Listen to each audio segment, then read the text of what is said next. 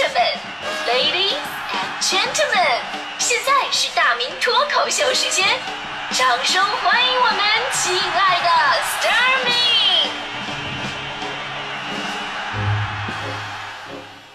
好，欢迎各位来到今天的大明脱口秀，我是大明。嗯，说到夜生活这个话题呢，我真的极度的拥有发言权。有朋友一定会说了，你一个天天上早班的啊，五点钟起床上早班，有有什么夜生活啊？我跟你说，怎么没有啊？怎么没有？每天深夜十二点的时候，我都在写稿子，然后还得发过去给我们领导审，领导帮我审一下，谢谢。我们领导已经央求我很多次了，说大明你能不能早点发过来啊？别每次都这么晚。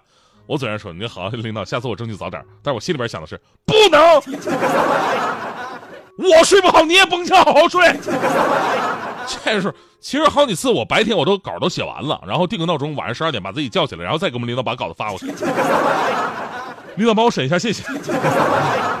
他们说我这个样子像极了变态，但他们都错了，我不像，我就是。真的归其原因呢，就是来北京之后呢，自从上了早班，我真的整个人我都疯了。上早班的人没有生活呀。早上上节目，白天呢要参加单位的各种其他的工作啊。夜深人静的时候呢，你就要开始写东西，然后呢，最新的新闻你要都要更新的，以保证第二天我们早上的节目是足够新鲜的。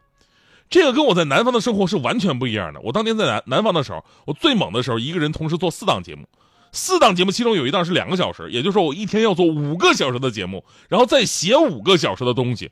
但就那种状态，竟然没有现在这么累的感觉。为什么？因为那会儿有夜生活。下了班吃宵夜喝小酒听歌聊天说领导八卦对不对？哎，你知道吗？就咱们领导，咱们领导为什么那那么正直？我当时的电台频率啊，有那么一句宣传口号，充分显示了南方人的生活态度，那就是傍晚五点的时候，啊，电台突然当啷播出一句：“下班了，真正的生活从现在开始。”然后你听这句话吧，你就觉得充满了力量。我的天啊，舒坦啊！这一天从现在才真正开始啊！长夜漫漫无心睡眠，我要嗨！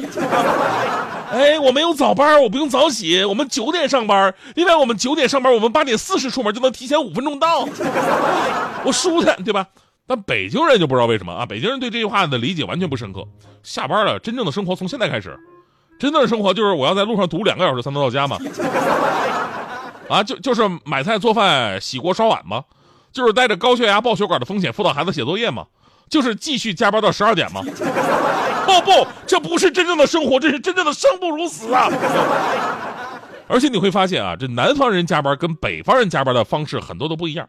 就北方人呢，加班是窝在写字楼里边东口通明，饿急眼了啊，集体订个外卖啊，吃完了继续加班。南方人呢，他做买卖的比较多，他本来平时加班的就少。就偶尔加个班都是，啊，到我办公室坐一下，我这里有五十年的普洱茶。你们谈的可能是几个亿的大单子，然后自己最后拿提成两千块钱，人家当然都是几百万的小单子，然后净利润百分之八十。也许我刚才的描述生活，这无法准确的 get 到每一个人，那因为每个人的生活都会有所不同嘛。但是从一个大的范围上来讲，还真的就是这样。南方人的夜生活普遍比北方人更为精彩，这个结论是有大数据支撑的。北京市共有三十六条夜班线路，统一在晚上二十三点二十发车，凌晨四点五十收班，日均发车七百九十二次，每天运送着一万多名都市夜归人。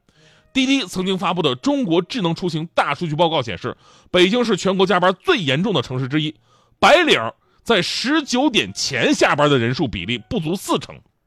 但即便是这么多人夜不能寐。也并没有因此按比例转化为夜间消费能力，也就是说呢，他们不能称之为夜生活，充其量只能叫做夜生存。生活跟生存最大的区别是什么呢？一个就是能花点钱就花点钱一个是能少花点就少花点一个是对自己要好一点，一个是对自己要狠一点，是吧？根据饿了么之前外卖夜宵订单量排名，北京夜宵订单量仅仅排名全国第六。据滴滴出行提供的出行报告，在全国夜生活指数最丰富的十大商圈之中，北京的后海跟三里屯也仅列全国的第八和第九位。而且北京的后海跟三里屯，说实话吧，根本代表不了北京的夜生活文化水平，因为北京实在太大了，东西南北每个区域的人夜生活都是不一样的。就咱们假设啊，夜生活是从晚上八点开始，夜幕完全降临的时候，咱们夜生活开始了啊。晚上八点的时候，北京东边的人都是这样的啊，下班了，我们吃个饭去呀，对吧？西边的人呢，这么简单的题你都不会，上课学什么了？南边的人呢，北边的人呢，小王啊，抓紧时间按客户的要求再把方案给一下。到了晚上十二点的时候，北京东边的人，酒吧出来找个地方吃饭去啊。西边的人，啊，西边的人，每当夜晚来临的时候，孤独总在我左右啊。这首歌曲让我想起了我的初恋。然后南边的人呢，北边的人，小王啊，叫个外卖，吃完了以后方案继续改一下。到了凌晨四点半的时候，东边的人，我没醉。西边的人呢，睡不着啊，是不是抑郁了？南边的人呢，哟，老王今儿起得早啊，没错，今天去练练腿。北边的人呢，小王那个什么，先别回去啊，领导说又有新需求了。小王的内心是痛苦的，自己爸爸都睡醒去晨练了，自己还没回家呢。你再不回家，一会儿就碰到我早高峰了，你知道吗？而且呢，这个北京啊，只是中国北方城市的一个缩影。作为国际化大都市，北京的夜生活在北方已经算是相当不错了。你可以再往北走看一看啊，吉林省长春市晚上九点，大部分地区夜阑人静；黑龙江佳木斯晚上八点一帘幽梦。阿里巴巴早前发布的夜经济报告当中得出的结论，在全国夜间消费最活跃的十个城市当中，南方城市占九席，北方城市仅北京上榜。有一个细节咱们就能看出来，就是我在南方啊，我在南方的时候呢，都是晚上八点我下了班，在台里边忙活忙活，我九点出来。那会儿你要去附近的小饭店也好，还是到比较大的饭店，啊，你问老板几点打烊啊？然后你人家一脸怪异看着你，打烊？你几点走我就几点打呀，对吧？北方真不行。北方你九点出来，大多数的饭店都说：“哎，对不起，老弟，我们要收了啊。”社会科学院的相关人士解释这一现象说呢，受到自然条件影响，南方的夜间经济要比北方发达，而且服务意识更强。所以呢，仅就北京来讲啊，提升夜间经济将会是这两年的重头戏。你看啊，就我们身边有很多的商场都推出了深夜食堂，公共交通跟轿车服务也是越来越细致周到了，这是个很好的改变。北京其实还有一个夜生活不如南方的很大原因，就是咱们之前说过，就是北京人的生活压力真的是太大了。这种压力呢，不仅是有来自一线超大城市的原因，有北方人相对经济比较传统、教育方式传统的一个原因。所以呢，就像我开始所说的，我来北京，我做一个节目，比我在南方做四档节目要更累。这是因为什么呢？就是跟很多朋友一样，我陷入了一个焦虑循环。焦虑这事儿吧，它不分南北，每个人都有。他都需要有一个宣泄的渠道，那夜生活呢，其实就是真正属于自己的时间。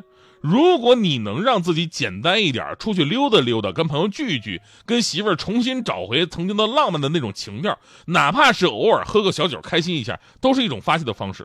但是如果反过来说，你白天你焦头烂额，到了晚上也一堆堵心的事跟着较劲儿，还时不时的听着某些自媒体大咖在那贩卖焦虑。那你的人生真的是焦了吗？对对吧？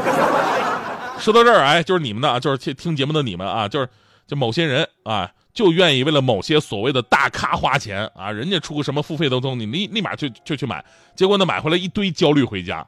我节目免费做了这么多年，也没人家一半火，所以我算是明白了，那帮大咖就是抓住你们内心一个错误认知，就是便宜没好货这种。最后说句题外话，就是我在北京啊，我在北京听到最多的三大话题什么呢？三大话题就是孩子升学怎么办啊？单位福利没有人家好啊？体检我又查出什么毛病了是吧？三大话题，你每天都想着三大话题，你能不焦吗？你看我就不会，所以说目光短浅的人他都是幸福的。我每天我都只考虑一个问题：晚上吃点什么。